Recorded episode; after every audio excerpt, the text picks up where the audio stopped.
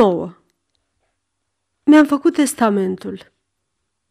La ce bun? Am de plătit și cheltuielile condamnării mele. Tot ce mi-aparține abia le acoperă. Ghilotina costă scump.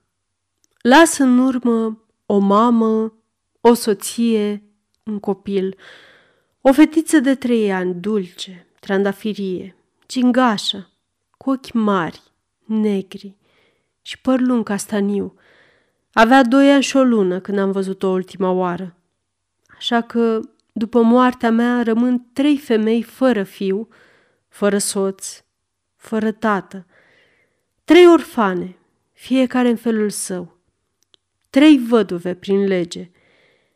Admit că aș fi pedepsit pe drept, dar ele, aceste nevinovate, ce-au făcut? N-are importanță. Sunt dezonorate. Sunt distruse. Aceasta e justiția. Nu că aș fi îngrijorat pentru mama mea.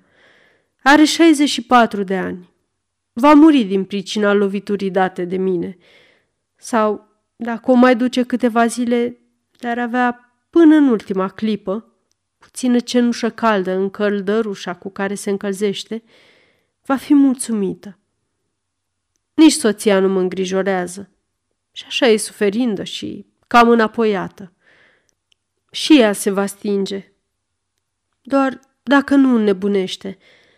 Se spune că asta ține viața. Cel puțin nu suferă inteligența. Doarme, ca moartă. Dar fica mea, copilul meu, Beata Marie, cea micuță care râde, cântă, se joacă, nu gândește. Pentru ea mă doare. Aceasta este o înregistrare Cărțiaudio.eu. Pentru mai multe informații sau dacă dorești să te oferi voluntar, vizitează www.cărțiaudio.eu. Toate înregistrările Cărțiaudio.eu sunt din domeniu public.